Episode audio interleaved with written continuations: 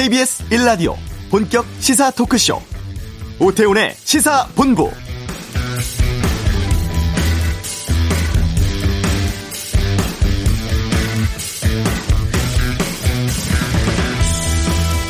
지난해 4월 헌법재판소가 낙태죄에 대해서 헌법 불합치 결정을 내렸습니다. 태아의 생명권 차원에서 낙태에 대한 관리가 필요하지만 여성 개인의 권리와 판단에 법과 국가가 과도하게 참견해선 안 된다는 취지였죠. 낙태에 대해 사회적 법률적 관리를 위해서는 관련 조항이 새로 필요하게 됐고 공을 넘겨받은 정부가 현행대로 낙태에 대한 처벌 조항은 유지하되 임신 초기인 14주까지는 낙태를 허용하는 내용을 골자로 하는 법 개정안을 오늘 입법 예고했습니다. 하지만 논란은 여전합니다. 특히 여성계에선 그 어떤 낙태도 국가 형벌권으로 처벌해서는 안 된다고 주장하고 크게 반발하고 있는데요. 이 헌법재판소가 시한으로 정한 연말까지 개정안 확정 둘러싸고 치열한 논의가 공방이 예상됩니다. 오태훈의 시사본부 잠시 후 이슈에서 낙태죄 개정안에 대해서 알아보겠습니다. BTS 병역 특례와 관련해서 정치권에서 논란이 일고 있는데요. 오늘 그냥 갈 수 없잖아요서 이 내용 살펴보고요. 2부 아는 경찰 고 김홍영 검사 관련해서 수사심의 개최 소식 또 디지털 교도소 운영자 국내 송환 등 여러 사건 사고에 대한 의견 듣겠습니다. 21대 국회 첫 국정감사 오늘부터 20일간 진행됩니다. 김성환의 뉴스 소다에서 짚어보겠습니다. 오태훈의 시사본부 지금 시작합니다. 네. 정부안은 임신 14주까지 낙태를 허용하는 내용을 담고 있습니다. 입법 예고했습니다. 이 개정안이 국회 통과할 때까지 치열한 논의가 이어질 것으로 보이는데요. 관련해서 좀 말씀을 나눠보겠습니다. 법무부의 양성평등정책위원으로 계십니다. 이한번 변호사 연결하겠습니다. 안녕하십니까? 네, 안녕하세요. 예. 이한번 변호사입니다. 먼저 지난해 4월에 이게 헌법 불합치 판정을 받은 거 아니겠습니까? 네. 당시에 헌법재판소의 판결 취지는 뭐였습니까? 네, 결론만 말씀드리면 낙, 낙태죄 조항은 입법 목적을 달성하기 위해서 필요한 최소한의 정도를 넘어서 임신한 여성의 자기결정권을 제한하고 있, 제한하고 있으므로 네. 어, 과잉금지 원칙을 위반하여 어, 위헌적인 규정이다라고 어. 결론을 내렸습니다. 이때 4인이 헌법 불합치 의견을 냈고 3인이 단순 위헌 의견을 냈기 때문에 네. 어, 주문은 헌법 불합치로 나, 나게 되었습니다. 그러면 지금 낙태했을 경우에 그 헌법 불합치 판정 나오기 전에는 어떻게 처벌이 이루어졌어요? 예, 이게 헌법 불합치 결정이기 때문에 현재도 이제 아직 법률 개정이 안 됐기 때문에 뭐 동일한데요. 네. 현재도 뭐그 전에도 현재도 어 임산부는 임부는 1년 이하의 징역, 1년 이하의 징역 또는 200만 원 이하의 벌금, 의사는 2, 년 이하의 징역형으로 처벌을 받게 되어 있습니다. 그러니까 지금은 그러니까 법이 개정되기 전까지는 무조건 낙태를 하면 처벌을 받는 거예요. 거의 뭐 모자보건법에 일부 예외가 있긴 한데 거의 적용이 잘 안 돼서 거의 다 처벌을 받는다고 봐야 됩니다. 네, 거의 다라고 말씀하셨는데 그러면 예외적으로 인정하는 경우 지금의 법 체계상으로는 어떤 경우예요? 예, 그러니까 그 모자보건법에 예외 사유를 규정해 놨는데요. 네. 그 본인이나 배우자가 정신장애, 정신장애나 신체질환 또는 전염성 질환이 있는 경우, 어. 또 강간에 의해서 임신된 경우, 예. 또 법률상 혼인할 수 없는 친족 간에 임신된 경우, 또 그 임신이 인부한테 너무 위험한 경우에 음. 배우자의 동의를 얻어서 24주 이내인 경우 네. 의사의 수술에 의해서만 처벌되지 않습니다. 아, 그랬군요. 그러면 이제 헌법 불합치 판결 난 이후에 지난 4월부터 지금까지는 그러면 의료 현장에서는 이런 일들이 어떤 상태로 돼 있었는지 궁금하네요. 사실상은 허용 법이 공백이 있었기 때문에 네. 사실상은 허용된 상태라고 보아야 합니다. 음. 그 수사 기간은 뭐 원래 있던 수사도 중단을 했고 네. 재판들도 일단은 그 어, 법이 바뀌기 전까지는 다 중단되어 있, 습니다 네. 공백 때문에 공백 상태입니다. 아, 알겠습니다. 지금 올해 말까지는 이 법을 우리가 만들어 놔야 되는 거죠. 예. 어. 만들지 않으면 그냥 그 낙태죄는 폐지가 되는 것입니다. 아, 헌법재판소 주문에 의해서요. 예. 예. 그러면 오늘 정부가 관련해서 법 개정안을 입법 예고를 했고 국회에서 통과가 되면 확정이 되는데 그동안 1년 뭐 한 반 정도 시간이 있었습니다. 예. 어, 어떤 기준을 어떻게 잡을 것인지, 그 기준의 뭐 기간은 어떻게 될 건지, 사유는 어떻게 될 건지 치열한 좀 논의가 있었는지도 궁금한데. 그 제가 좀 이 문제에 대해서 많이 관여를 하고 있는데도 불구하고 네.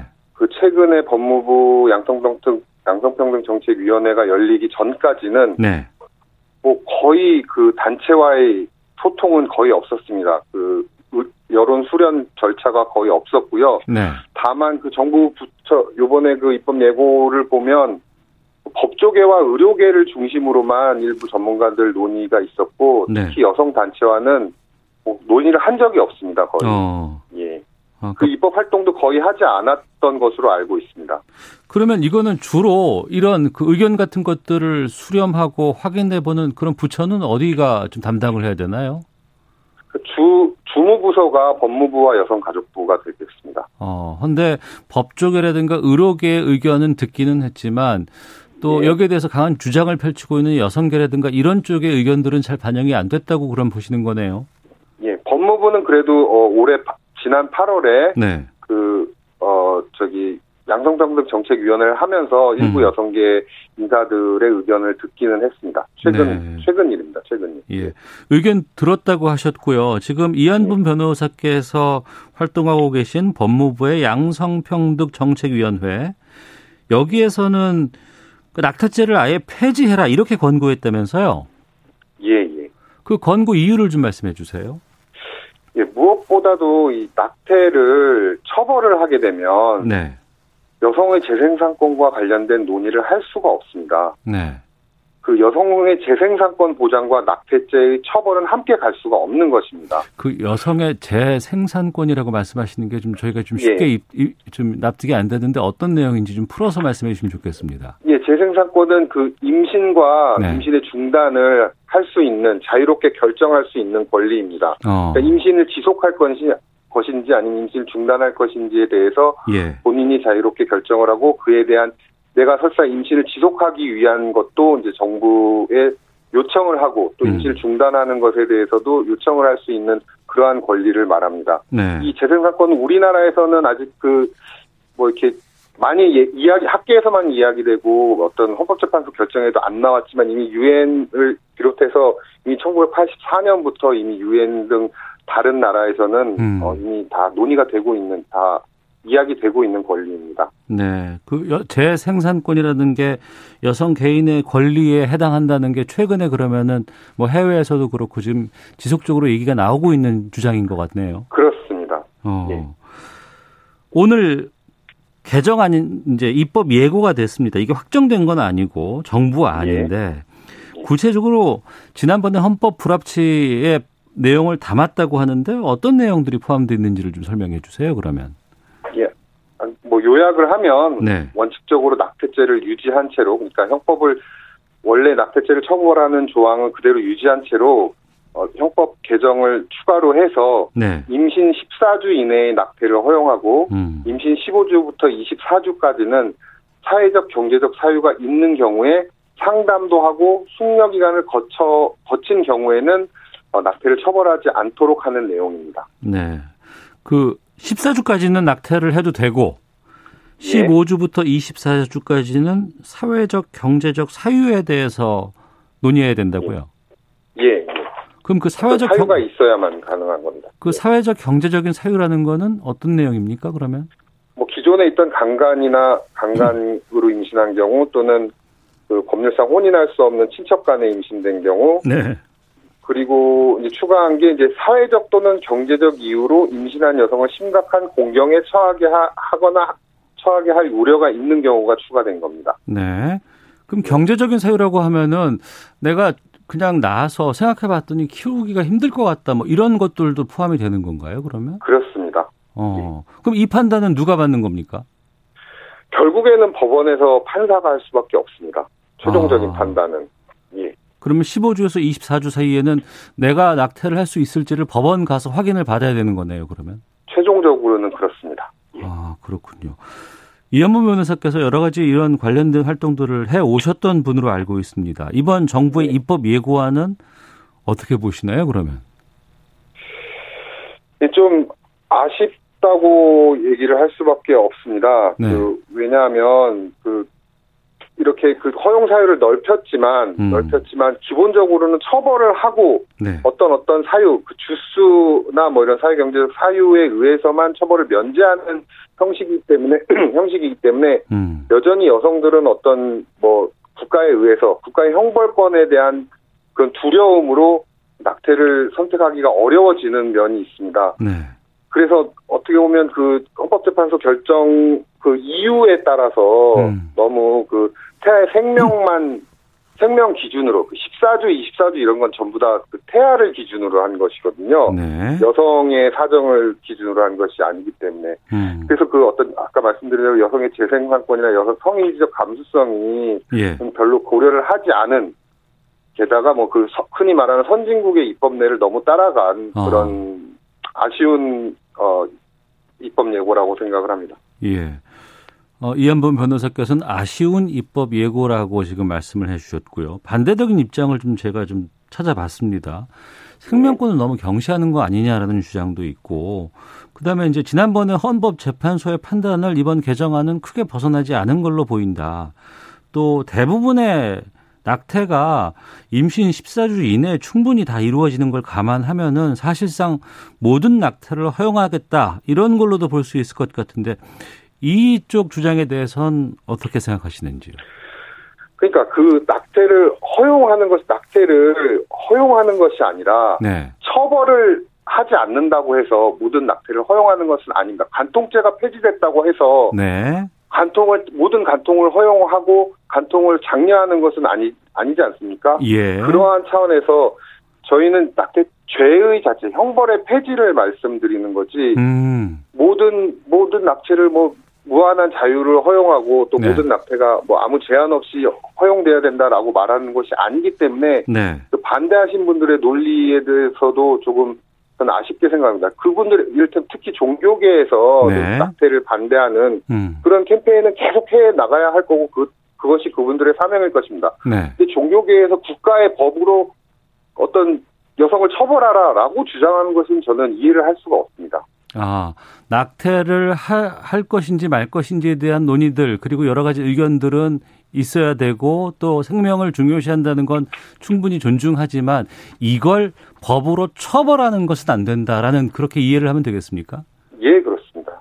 어. 이를테면 어떤 절차 규정을 요번 개정안에도 절차 규정이 일부 들어 있는데요. 네. 상담이나 뭐그 숙려 기간 이런 걸 통해서 낙태를 하지 않도록 좀 뭐라 그럴까 유도하는 그런 음. 유의 그런 유의 활동과 그런 법률은 충분히 가능하겠지만 네. 그걸 안 하면 처벌하겠다 이런 건 정말 그야말로 국민에 대한 협박이고 여성에 대한 여성을 정말 출산 도구로 전락시키는 그런 내용이라고 생각을 합니다. 네. 제가 깊이 있는 고민을 잘 못 해봐서 이런 질문을 드려야 되는 건가 싶은 생각이 좀 있기도 합니다만 왠지 좀 우려되는 부분들을 또 한번 말씀을 드리면 최근에 아이 낳지 않겠다라는 분들 상당히 많잖아요. 예. 키우기 힘들다, 어렵다, 또 그냥 내 삶이 중요하다라고 생각하시는 분들도 일부 계시는데 예. 이렇게 좀 그 낙태에 대한 처벌 같은 게 없어지면 너무 쉽게 임신 중절 수술이 이루어지지 않을까라는 걱정도 있거든요. 예.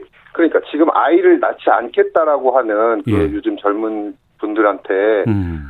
너는 아이를 낳아라, 아이를 낳도록 장려를 하거나 캠페인을 하거나 뭐 이렇게 어떤 유인책을 주는 것이 아니라 네. 아이를 낳지 않으면 너를 처벌하겠다. 음. 와 낙태죄를 낙태를 하면 처벌하겠다. 저는 본질적으로 유사하다고 생각을 합니다. 네. 그러니까 처벌이 대안이 아니라 음. 아까 말씀드린 대로 결혼 안 하거나 아이를 안 낳는 친구들한테 그 젊은이들한테 더 낳도록 뭐 유도를 하고 더 어떤 보장을 해줘야 되는 것처럼 네. 낙태를 처벌하는 것이 아니라 낙태를 음. 선택하지 않도록 네. 더 많은 정보를 제, 제공하고 더 많은 그 혜택을 주는 방향으로 또 사회적인 분위기를 또 어, 만들어 가는 것이 정부의 역할이라고 생각을 합니다. 네. 또 사회의 역할이기도 하고요. 알겠습니다. 헌법재판소의 헌법 불합치 판결 이 결정 이후로 여러 가지 논의가 좀 있어야 될 것 같고 또 올 연말까지 이 법이 아, 확정되기 전까지는 사회적인 합의가 좀 많이 좀 있어야 될 것 같은데 다른 나라 사례 같은 것들도 좀 여쭤보려고 합니다. 어떻습니까? 예, 다른 나라 사례들이 지금 뭐 저희들이 우리나라에서 많이 따라가는 그 팔, 판결이 네. 그 사례들이 미국하고 독일인데 네. 그 헌법재판소도 미국의 낙태 판결과 독일의 낙태 판결을 거의 많이 사용을 했거든요. 네. 그게 다 1970 몇 년도에 나온 판결입니다. 어. 그리고 그 판결 그 판결에 의해서 이제 우리나라처럼 지금 우리가 입법 예고하는 것처럼 일부 그 예외를 두는 두게 되었는데요. 그 네. 판결에 의해서 그 상태가 지금 계속 가고 있는 것일 뿐 음. 다른 나라 새로 이제 그 이제 20 20세기 이후에 20세기 21세기에 그 낙태에 관한 새로 법률을 만드는 나라들은 대부분 낙태를 허용하고 있는 방향으로 처벌하지 않는 방향으로 하고 있는 것입니다. 네. 그러니까 그냥 그 예전에 그 뭐 독일이나 미국도 마찬가지 선, 서구 선진국들이 10, 어, 19세기까지는 여성에게 그 참정권도 인정하지 않았잖아요. 예, 그때 예. 만들어진 음. 낙태 처벌 관한 법률들이 네. 사실상 현재까지 이어지고 있는 것이기 때문에 어. 21세기에서 어떤 지금 현재 여성지 감수성을 고려를 한다면 좀더 네. 다른 관점으로 접근을 해야 된다고 생각을 합니다. 그럼 이번에 법을 개정하는 상황이라 그러면 지금의 우리의 어떤 여러 가지 관념이라든가 생각을 넘어서서 앞으로 미래까지 좀 담보할 수 있는 여러 가지 생각들이 좀 반영이 되, 돼야 한다라는 주장이시네요. 그렇습니다. 조금 미래를 좀 봐야 된다고 좋은 말씀이신 것 같습니다. 예. 미래를 봐야 합니다. 예. 지금 정부는 입법 예고를 한 상황이고 이게 그러면 앞으로 일정이 어떻게 되나요? 예, 이제 다시 국회로 가, 입법 예고를 며칠간 하고 국회에서 논의를 거친 끝에 어, 국회에서 어, 통과를 시켜야만 어, 법률 성립을 되게 됩니다. 네. 그러면은 올해 말까지는 이 법을 국회에서 통과를 해야 하는 것이고, 아, 만약에 통과를 안 되고 그냥 어, 기한을 넘겨버리면 낙태죄는 그냥 사라진다. 그렇습니다. 폐지되는 어. 것입니다. 국회가 그럼 어떤 역할을 해야 한다고 보시는지 그리고 또 여기에 대해서 많은 관심을 갖고 있는 분들은 어떤 의견들을 어떻게 어떤 절차로 국회에 보낼 수 있을까요? 그 물론 국회의 의견 개진을 할 수 있는 창구는 여러모로 마련이 돼 있는데요. 네. 이게 그 정부 입법으로 지금 간 이유가 음. 국회에서 이거를 처리를 못했기 때문이거든요. 아. 사실은 정치적인 어떤 고려들이 너무 많아서 네. 쉽게 결정을 못하는 것 같습니다. 네. 뭐 개인적인 뭐 개인적인 희망은 그래서 국회에서 통과가 안 되기를 저는 바라고 있습니다. 그래서 폐지 폐지가 된 다음에 음. 새로 이제 어떤 보장을 하는 법, 법을 만드는 방식으로 네. 좀 새로 입법을 하기를 바라고 있습니다. 어. 그러면은 그동안은 국회 쪽으로 여러 가지 의견 같은 것들을 보내긴 했었고 여론들이 좀 어, 다 있긴 했지만 국회가 제대로 처리를 안 했기 때문에 이번에 정부가 입법 예고를 한 것입니까? 그러면? 그렇습니다. 그 헌법재판소 결정 이후에 지금까지 국회에서는 딱 한 개, 이거에 대한 법률, 법률 개정안이 딱 한 개 나왔는데요. 그 네. 정당 네. 법률안이라고 하는데. 네. 그 이제 회기 만료돼서 이제 없어졌고요. 음. 어, 폐기됐고요. 네. 현재까지 국회에서는 한, 정말로 하, 그거 외에는 한 건도 제출이 안 됐습니다. 그 국회에서 지금 처리를 못 하고 있는 거죠. 어. 논의도 못 하고 있는 거죠. 그러니까 예. 정치적인 그러니까 한마디로 그 당, 득표 뭐 이런 거를 고려하시는 건지 잘 모르겠는데 네. 워낙 그 저기 어 의견 대립이 많다 보니까 국회에서 좀 처리를 못 하고 있었습니다. 지금까지 처리도 못 했고 의견도 별로 내지 않고 있었는데 이제 정부에서 입법 예고를 하고 법률안이 이제 국회로 넘어가면 국회에서 이제 어쩔 수 없이 처리를 하긴 해야 되죠. 네. 처리를 할 것입니다. 예. 알겠습니다. 또 찬반 논란이 상당히 좀 뜨거운 부분이 또 있기 때문에 또 예. 자신이 처한 입장에 따라서 또벌 바라보는 시각은 상당히 좀 많이 다를 것 같습니다. 좀 사회적으로 일정 정도 합의가 될 수 있도록 좀 많은 역할들이 좀 필요하지 않나 싶네요. 말씀 여기까지 듣겠습니다. 고맙습니다. 예, 감사합니다. 네, 지금까지 법무부 양성평등정책위원인 이한번 변호사와 말씀 나눴습니다. 청취자 의견들을 좀 저희가 소개를 해드려야 될 것 같은데요. 8123님은 낙태죄는 여성들만이 처벌받는 법인데 임신을 유발시킨 상태에 대해서는 처벌이 없는 것이 더 문제 아닙니까? 1935님, 자녀의 생명을 부모가 죽일 수 있다니요. 태아의 생명은 생명이 아닌가요? 낙태를 처벌하는 것이 아니라 살인을 처벌하는 것입니다. 1523님은 낙태로 인해서 성의 무책임성과 문란으로 인한 사회적 비용도 걱정됩니다라는 다양한 의견들 들어오고 있습니다. 자, 이 시각 교통 상황 살펴보고 헤드라인 뉴스 듣고 오겠습니다. 교통정보센터 김한나 리포터입니다. 네, 지금 작업과 사고로 막히는 구간들이 많습니다. 먼저 내부 순환도로 성산 방면으로 정릉교회 앞에서 시설물 보수 작업을 하고 있어 월곡 램프부터 기름 램프 쪽으로 매우 혼잡하고요. 또 강변북로 구리 방면으로는 반포대교 북단 부근에서 사고가 발생해 서강대교부터 사고 여파를 받고 있습니다. 경부고속도로 서울 쪽은 서울산 부근 1차로에서 사고를 처리하고 있습니다. 부근으로 혼잡하고요. 이후로는 달래내에서 반포 나들목까지 어렵습니다. 반대 부산 방면은 서울요금소에서 신갈 분기점까지 6km 고장차 여파를 받고 있고요. 서해안 고속도로 목포 쪽은 행담도 휴게소부터 서산 부근에서 차선 도색 작업을 하고 있습니다. 서평택부터 송악까지 작업 여파 받고 있습니다. 중부고속도로는 하남 방면으로 경기 광주 나들목 3km, 반대 남이 방면은 증평 나들목에서 오창까지 작업으로 6km 밀리고요. 이전에는 호법 분기점에서 남이천 나들목까지 5km 정체되고 있습니다. KBS 교통정보센터 센터였습니다. 코로나19 신규 확진자 수가 114명으로 나타나 일주일 만에 다시 세 자릿수로 올라섰습니다. 방역당국은 60대 이상 확진자가 늘고 있는 점을 우려하며 의료기관과 요양시설 등에서의 각별한 주의를 요청했습니다. 서욱 국방부 장관은 공무원 피살 사건과 관련해 북한이 공동조사 요구에는 응하지 않은 채 우리 해역에서의 정당한 수색 작전을 위협하고 있다고 국회 국방위 국정감사에서 밝혔습니다. 민주당 이낙연 대표는 국민의힘이 공수처장 후보 추천위원회 정하기를 기다리는 일도 한계에 이르고 있다며 국정감사가 끝나기 전에 추천해야 한다고 촉구했습니다. 국민의힘 태용호 의원이 조성길 전 임시대리 대사가 한국에 망명했다는 보도에 대해 조성길의 딸이 아직 북한에 있다며 가족의 안전을 위해서라도 관심을 자제해달라고 밝혔습니다. 기획재정부가 기본소득제도 도입에 대한 반대 입장을 공식적으로 내놨습니다. 기본소득이 취약계층 우선 지원이라는 복지 원칙을 흔들 수 있고 대규모 지원이 소요되는 등의 이유입니다. 지금까지 헤드라인 뉴스 정원 나였습니다.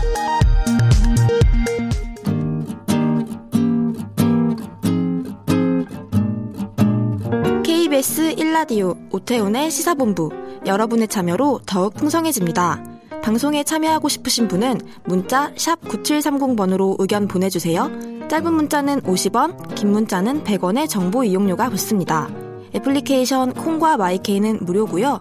시사본부는 팟캐스트와 콩, KBS 홈페이지를 통해 언제나 다시 들으실 수 있습니다. 많은 참여 부탁드려요. 네, 그냥 그냥 지나칠 수 없는 이슈를 다뤄보는 시간입니다. 그냥 갈 수 없잖아. 오늘 주제는 사나이로 태어나서 할 일 많은 BTS 군 입대 또 논쟁 이렇게 잡아봤습니다. 이종근 시사평론가와 함께합니다. 어서 오세요. 네, 안녕하십니까? 예. 지금 BTS 빌보드 핫100 어떻게 됐어요 지금? 네, 월요일 화요일만 되면 어떻게 됐나 이렇게 궁금해지는데요. 예. 2위예요. 아. 그런데 2위여도 사실 예. 대단한 아, 거거든요. 아, 예, 예. 6주간 지금 2위권에서 1, 2 했다, 2위 했다 세 번씩 음. 지금 했는데 네. 왠지 아쉬운 거 있죠. 아. 1위 계속 하니까 예. 어쨌든 2위도 대단한 겁니다. 음. BTS하고 계속 경쟁을 벌였던 카디비 노래 있잖아요. 왜 예, 예, 이게 아예 순위권에서 5위, 그러니까 참 3위로 물려놨어요. 5위가 아. 아니고 어, 이 새로운 1위가 생겨났. 나왔는데 트래비스 스콧의 Franchise가 뭐 차지했습니다. 네. 지금 뭐 이렇게 제목이 달리더라고요. 힙합 대 케이팝의 대결이다. 뭐 이렇게 어. 뭐 얘기가 나오는데 어찌됐든 어 1위 3번 뭐 2위 3번은 어, 예, 64년도에 스키야키 노래 제가 말씀드렸잖아요. 네, 네. 사카모토 규가 어, 사실 아시아인으로서는 처음으로 빌보드에서 3주간 1위였어요. 그러니까 음. 동률 도, 도, 똑같은 기록이고 네. 마룬 5 기록 하시, 아시죠? 네, 그 네. 마룬 5의 Girls Like You가 통산 3주 이상 1위를 차지한 곡이라서 음. 아직까지도 아직 되게 자랑스러운 그런 그 지금 순위를 기록하고 있다라고 생각하셔야 될 것 같습니다. 그러니까 지금도 계속 현상은 유지하고 있고 1위로 다시 복귀할 수도 좀 예상할 수도 있겠군요. 어, 그렇습니다. 지금 어. 뭐 일부 언론들, 미국 언론들도 쉽게 내려가지는 않을 것 같다. 왜냐하면 음. 지금 또 신곡 또 발표했잖아요. 그러니까 아, 여러 그랬어요? 가지 어떤 이슈들을 계속 지금 몰아가고 있는 중이라서 또 네. 미국 라디오에서 계속 또 지금 출연 중이거든요. 음. 하기 때문에 아마도 내주에도 어 1, 2위는 계속 다툼을 할 수 있지 않을까? 네. 생각합니다. 코로나라는 어려움 속에서도 BTS 승승장구하고 왕성한 활동 펼치고 있는데 네. 국내에서는 지금 정치권에서 이 병역 특례 이야기가 다시 나오고 있어요. 좀 이것이 좀 짚어보도록 하겠습니다. 먼저 남자는 아프지 않으면 다 군대 가야 되잖아요. 아, 무조건이었죠. 우리나라는. 네네. 예, 예. 네. 그런데, 어, 이게 사실 저 6.25의 영향도 있고 해서 예. 당연히 군대를 가야 된다. 아, 사나이로 태어나서 할 일도 많지만 무조건 음. 군대는 다 가야 된다라는 그런, 어, 그 의무적인 그런 공감대가 형성이 돼 있었는데 이것이 특례제도라는 걸 만든 사람 박근혜, 아, 박정희 대통령입니다. 네. 1973년이고요. 음. 국위 선양을 하는 사람들에 대해서는, 어, 그런 그 특례를 줘야 되는 게 아니냐라면서 이제 그 73년에 만들었는데 네. 실질적으로는 76년에 적용이 됐어요. 76년 몬트리올 올림픽 기억하시죠? 우리나라에서 처음으로 금메달 딴 사람 양정모 양정모 선수. 예, 예. 그래서 병역 특례 제도를 만들고 처음으로 수혜를 받은 사람이 양정모 선수입니다. 네. 그리고 이제 전두환 어, 정권이 이거를 계속 그 확대했어요. 왜냐하면 음. 그때 당시에 88 올림픽을 어, 따냈잖아요. 네, 예.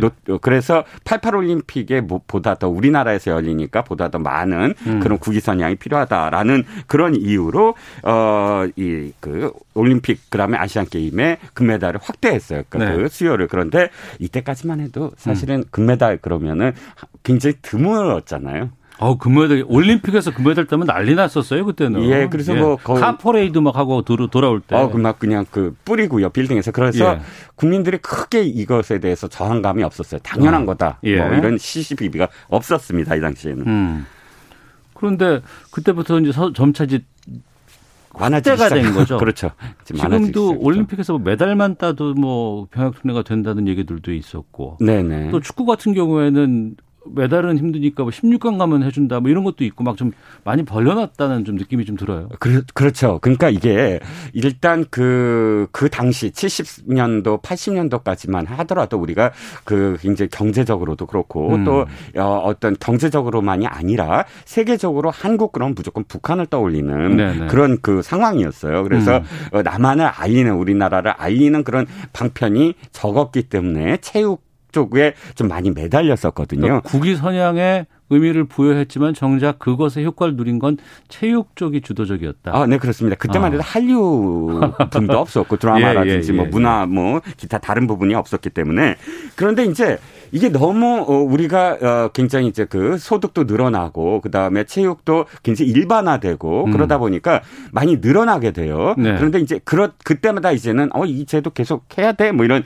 시시비비가 일어납니다. 음. 그게 94년도가 처음 어 조금 많이 어 논란이 있었어요. 이창호 바둑 기사 이창호 예, 예. 선수 씨, 선수 이창호 씨가 음. 그때 당시에 뭐 거의 모든 세계 기전을 다 휩쓸었거든요. 그랬죠. 그러니까 어 이창호 씨가 이제 군대를 가게 되니까 어이 보내면 안 된다. 음. 체육인 금메달 못지않게 네, 네. 대단한 거 아니냐 그래갖고 기억에 남는 게 국회의원 100명이 진정서를 넣어요 국방부에. 아 그래요. 예예. 예. 그리고 어 처음으로 국회에서 법을 바꿉니다. 개정을 어. 합니다. 예. 지금까지는 특례 제도가 이제 이 대통령이 군사 정부가 좀 주도를 했었어요. 음. 근데 국회가 이창호 씨를 이렇게 그 이 특례를 주기 위해서 문자 그대로 이창호법을 만듭니다. 그 특별법이겠네요. 아, 특별법이 됐죠. 예. 그래서 어 공익근무요원으로 완전히 음. 뭐 저기 혜택을 받은 건 아니고 공익근무요원으로 이제 했는데 네. 그러면서 이제 세계 바둑 대회에 우승을 하면 어 이제 그이 그 병역 특, 특혜를 줬어요. 그래서 음. 당신만 하더라도 이창호 씨 말고도 그 후에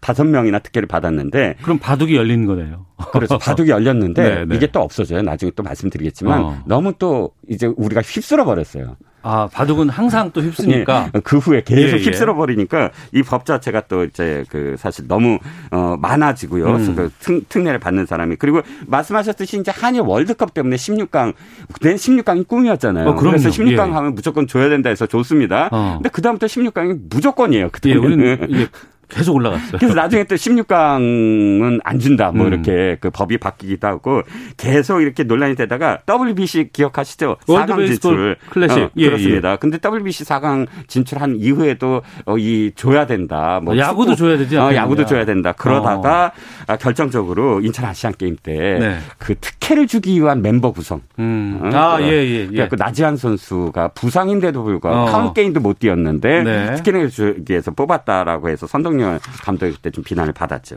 그 그걸로 국정감사 나가지 않았나요? 아, 네, 뭐 그랬습니다. 네. 그랬던 기억이 나는데. 네. 근데 이제 대중문화예술계로 이제 이게 옮겨지는 것 같은데 BTS 논란 좀 이번이 처음이 또 아니라면서요? 네, 2018년도입니다. 화태경 의원이 어. 제일 처음 사실 그 문제 제기를 했어요. 그래갖고 네. 당시에는 화태경 의원이 이렇게 했죠. 그러니까 대중문화도 어 이런 어떤 클래식이라든지 이런 건 못지않게 우리가 어 대우를 해줘야 된다. 음. 그 한류도 역시 국위선행 아니냐라면서 네. 처음으로 이 문제 제기를 했습니다. 음. 그때도 특례를 받은 뭐 예술인이라고 비교하는 것도 좀 있고 네네. 또 이를테면은 특례를 마치기 위해서는 어떤 절차가 있거나 신고를 해야 되는데 그 보고서 같은 거 제대로 못 썼다 뭐 이런 것들 때문에 논란이 좀 있었던 걸로 어, 2018년도에 그 어, BTS 논란만이 아니라 음. 말씀하셨듯이 몇 가지의 논란들이 좀 겹쳤어요. 뭐 그 콩쿠르 문 콩쿠르에 뭐 우승한 사람 얘기도 어 돌았고 그래서 음. 이때는 한참 정말 어 대중문화가 그러니까 하위 문화냐 네네. 클래식보다 이런 음. 논쟁들이 어 굉장히 어 많이 주도적 적으로 논쟁이 됐었어요. 그러니까 기억이 나니 나는데 그 논쟁 이후의 결과는 어떻게 된 거예요? 그러면 일단 아, 하태경 의원은 좀 비난을 받았어요 그때. 아 그랬나요? 그 아미 그러니까 어. 팬들이 예, 예. 아니 우리 BTS member들은 한 번도 안 간다 안 간다고 한 적도 없고 도리어 음. 더이 진이라든지 진이 네네. 나이가 가장 많거든요. 어. 앞장서서 아니 정말 신성한 의무를 다하겠다라고 이야기하고 예. 있는데 굳이 정치권이 끌어들여서 자신의 인지도를 높이려는 그런 거 아니냐라고 어. 비판을 했고 하태경 의원은 어 쿨하게 또 사과를 했습니다. 그런 의도는 아니었지만 네. 뭐 하고 사, 사과를 했는데 아 이번에 또 다시 이제 논란이 있게 됐고요. 이번에는 2019년 참 말씀하신 어. 것에 답을 해야죠. 예, 예. 어떻게 됐냐면 2019년에 정부가 그러니까 어. 작년에 정부가 법을 또 개정을 합니다. 그래서 예. 어, 조건을 많이 이제 저 어, 확대를 했는데 어, 국내 예술 경연 대회 1위 입상자, 국제 예술 경연 대회 2위 입상자 이런 식으로 해서 아예 좀 구체적으로 음. 문화적인 부분을 좀 수용했어요. 판소리도 들어가고 근데 네. 그럼에도 불구하고 대중문화는 제외했습니다. 작년. 어, 2019년까지만 해도 대중문화는 제외됐다. 현재 그러니까 예. 제외된 예. 상태죠. 작년에 예, 예. 개정을 해서. 근데 이번에 노웅래 민주당 의원이 지금 해주자라고 지금 얘기가 나오고 있는 거죠. 네, 누구나 뭐 총칼을 들 필요는 없지 않느냐 이 말을 해서 어. 지금 문제가 뭐 불거졌는데 예. 민주당이 처음에는 어 같이 함께 할 것처럼 이렇게 보였어요. 최경원 위원이 지금 어 문제 제기를 했기 때문에 그런데 오늘 분위기가 확 바뀌어 버렸어요. 이낙연 대표가 예. 오늘 그 이 최고위원회의에서 음. 어 이제 BTS와 관련된 그런 병역 특례 문제는 입을 다물어라 함구령을 내려버렸어요. 아 그래요? 그러니까 분위기가 어. 아, 아직도 성숙하지 않았다라고 느낀 것도 있고 또 음. 병역 문제, 뭐 추미애 장관의 병역 아들의 병역과 관련된 그런 그 의혹 문제들이 아직 완전히 진화되지 않은 상태에서 민주당이 먼저 이거를 이끌고 나가기엔 부담스럽다. 네. 뭐 이런 정치권의 판단이 있었는지 음. 어쨌든 하태경 의원이 제기하고 갑자기 덮어진 것과 비슷한 양상을 지금 보이고 있네요. 그러면 정리해 보면 BTS는 군대를 우리가 빼주세요라고 얘기한 적이 없잖아요. 아 본인들도 그랬고요. 예, 예. 팬들도 그걸 요구한 적이 없어요. 어. 그러니까 근데 이제 이번에 뭐 1위를 하고 여러 가지 또 어. 국가에 많이 좀 국위 선양 앞서 네. 말씀하셨던 예, 예. 그 내용들이 좀 이루어지니까 정치권에서 불을 붙였는데 지금 이낙연 대표의 그런 최고위원 발언이라 그러면은 어좀 진정되겠네요, 이제. 아, 네, 그렇습니다. 민주당이 집권 여당이고 집권 음. 여당이 이것을 처음으로 문제 제기했기 때문에 어, 네. 어, 이번에는 좀 다르지 않나 싶었는데 음. 곧 바로 이렇게 함구령을 내린 걸 보면 네. 주도적으로 할 생각이 없는 것이고 음. 그러다 보면 위야무야 될 가능성이 좀 있습니다. 알겠습니다. 마무리 된다고 하더라도 좀 여기에 대해서는 어떤 의견이세요? 예. 아, 저는 국위선양이라는 말 자체 그 들어가 있는 어떤 뉘앙스 음. 좀 이렇게 군사 정권의 어떤 느낌 그러니까 어이 군사 정권을 유지하기 위해서 국민들의 관심을 좀 그렇게 돌리려는 듯한 그런 시기가 분명히 있었거든요. 음. 지금은 사실 그렇지 않지만 그럼에도 불구하고 아직도 우리가 국위선양이라는 말 자체가 그렇게 어 익숙하지 않고요. 그리고 위인설관 법을 어떤 사람을 위한 법을 만들어서는 안 된다고 봅니다. 네. 그게 이창호법 같이 없어지거든요. 알겠습니다. 소탐 대실님 복무기간도 짧 짧아졌고 산업계에서도 국위 선양하는 사람 많습니다. 국방에는 예외가 없어야 한다 봅니다. 라는 의견도 주셨고 8554님은 아, 긍정적인 효과도 있다고 생각을 합니다. 한류가 국가의 경제를 위해 이바지한다면 충분히 토론의 가치가 있다고 생각합니다. 의견도 주셨습니다. 이정근 평론가 함께했습니다. 고맙습니다. 감사합니다. 잠시 후 2부에 뵙겠습니다.